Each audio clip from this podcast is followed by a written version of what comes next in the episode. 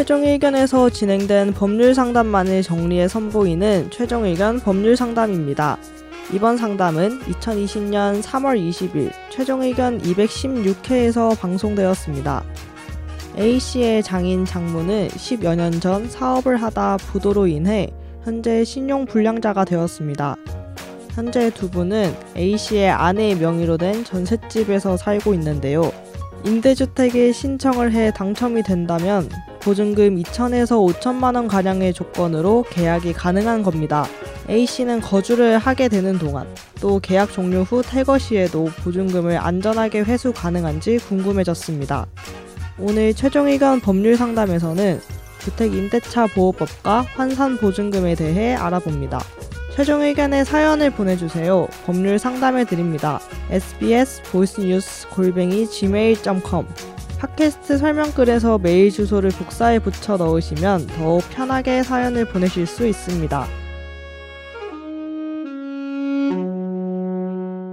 안녕하세요. 와이프 부모님이 10여 년 전 사업을 하다 부도를 당해서 현재 신용 불량 상태로 계십니다. 그래서 통장을 만들었다 하면 압류를 당하고 있는 상황으로 금융 거래를 할 수 없는 상황입니다. 기초연금은 생계 유지를 위해 압류가 안 된다 하여 기초연금만 압류 방지 통장으로 받고 계십니다. 현재 장인 장모께서는 딸 명의로 전셋집을 얻어 살고 계시는데 그래서 저와 와이프는 서류상 별거를 하고 있기도 합니다. 이번에 두 분께서 LH에서 임대주택을 신청해서 서류 심사 진행 중인데 선정이 되면 보증금 2천에서 5천 사이 월세 어 13에서 30 사이 정도의 조건이라고 합니다. 그런데 계약자를 실거주자로 해야 하다 보니까 장인 장모 명의로 해야 하는 상황인데요. 실제 보유 중인 자금도 없기 때문에 사위인 저 또는 딸이 돈을 빌려드려야 합니다. 보증금을 떼이지 않고 계약을 할 수 있는지 궁금합니다. 사는 동안 그리고 최종 계약 종료 후에 퇴거 시에도 보증금을 채권자에게 압류당하지 않고 제가 고스란히 회수할 수 있는 안전한 보호 방법이요. 참고로 법률 구조대에 물어보니까 질문 자체가 나쁜 의도로 악용될 수 있다고 상세한 상담을 거부하더라고요.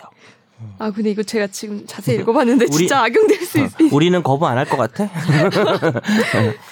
우리는 약간 불법을 조장할 수 있다고 생각하셨나 봐요. 아 이거 약간 고민되는. 근데 제가 이거 그냥 가져오긴 했는데. 말해줄 수는 있죠. 뭐 주택 그 소액 임대차 그거는 보호하지 않아요? 맞아요. 네. 네. 소액 임대차는 근데 그게 서울특별시가 3,700만 원, 네. 수도권 정비 계획법에 따른 과밀 억제 권역, 세, 세종시, 용인시, 화성시는 3,400만 원. 음. 나머지 광역시 및 안산시, 김포시, 광주시 및 파주시는 2천만 원. 그래서 그 보증금을 줄여서 하면 되겠네. 그렇죠. 그러니까 예, 이렇게 그럼 알려드리는 것 같아가지고 예, 어쨌든 보증금을 네. 그 주택임대차 보호법 시행령 제 10조에 그 음. 소액임대차 그 전에도 한번 우리 방송했었잖아요. 네. 네. 그 부분은 이제 압류 금지 채권이 그때는 상가로 했었죠. 음. 예, 예. 이번엔 주택이고. 이거 압류 금지가 돼가지고 3천 얼마라고 사- 하셨죠? 그러니까 서, 서울이 3,700만 원이요. 3,700. 예.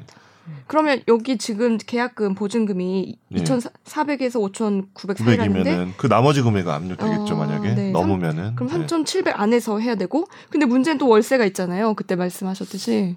지난 시간에 우리 김선업 변호사님이 잘 얘기해 줬잖아요. 상가 같은 경우에 음, 네. 차임을 100배를 해가지고 네. 10배가 아니라 100배죠. 음. 네. 합산을 한 걸 보증금으로 본다고 음. 그걸 환산 보증금이라고 부르는데 네.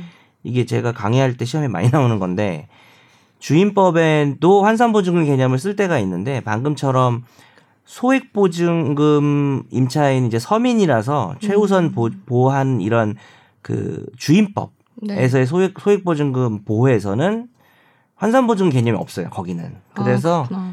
어, 월차임을 100배를 곱해서 더할 필요가 없고 우리 지난 시간에 음. 배웠잖아요 네. 어, 주택임대차보호법 소액에서는 그러지 않고 그냥 음. 오로지 보증금만 보시면 됩니다. 음. 그러면 보증금을 낮춰서 하면은 큰 문제 그쵸. 없겠네요. 3,700에 맞춰가지고. 그럴 수 있죠. 근데 이제 그러다가 막 괜히 음, 뭐- 방송이 그러니까 동공 지진을 아, 동공지 그러니까 방송이 뭐라고 해야 이래도 될까 이게. 이게 참 어려운 거또 같아요. 그러니까 이제 입장에서는. 아, 근데 이게 사실은 뭐- 근데 법에 있으니까 그걸 활용하는 거를 음. 불법이라고 뭐 불법을 이게 가정하는 이. 이 부모님의 돈이 아니고 예를 들어서 월세가 천.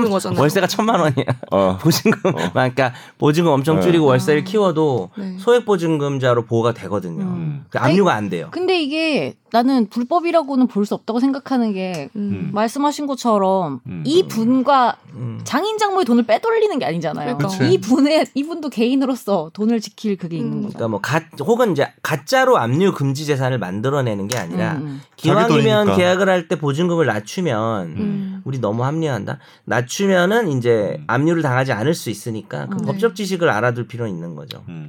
어쨌든 민사집행법의 246조에 보면은 음. 그 주택임대차 보호법의 소액임대차는 보증금을 보호하거든요. 왜냐 사, 살아야 되니까 집은 있어야 되니까 네. 아무리 뭐 이렇게 빚이 많은 사람도 그러니까 그런 취지에서 이 법조문을 뭐 활용하는 거 정도라서 뭐 크게 문제는 없을 것 그러니까 같아요. 그리고 음. 참고로 하나 더 말씀드리면 보증금은 사실 압류를 하더라도 음. 임차인이 살면서 차임을 연체하거나 각종 이제 손해배상 같은 게 발생하면은 공제가 되잖아요. 네. 근데 공제가 중간에 공제되는 건 아닙니다. 나중에 종료하고 목적물 반환할 때 공제가 되는데 압류를 누가 먼저 해놨어도 음. 공제는 무조건 되게 돼 있어요. 음. 그렇게 되면 사실 압류한 사람이 소용없게 되긴 하는데 요거는 이제 방법 차원에서 알려드린 건 아니고 뭐 차임을 일부러 연체하시고 그러면 안 되겠죠. 음. 예. 음.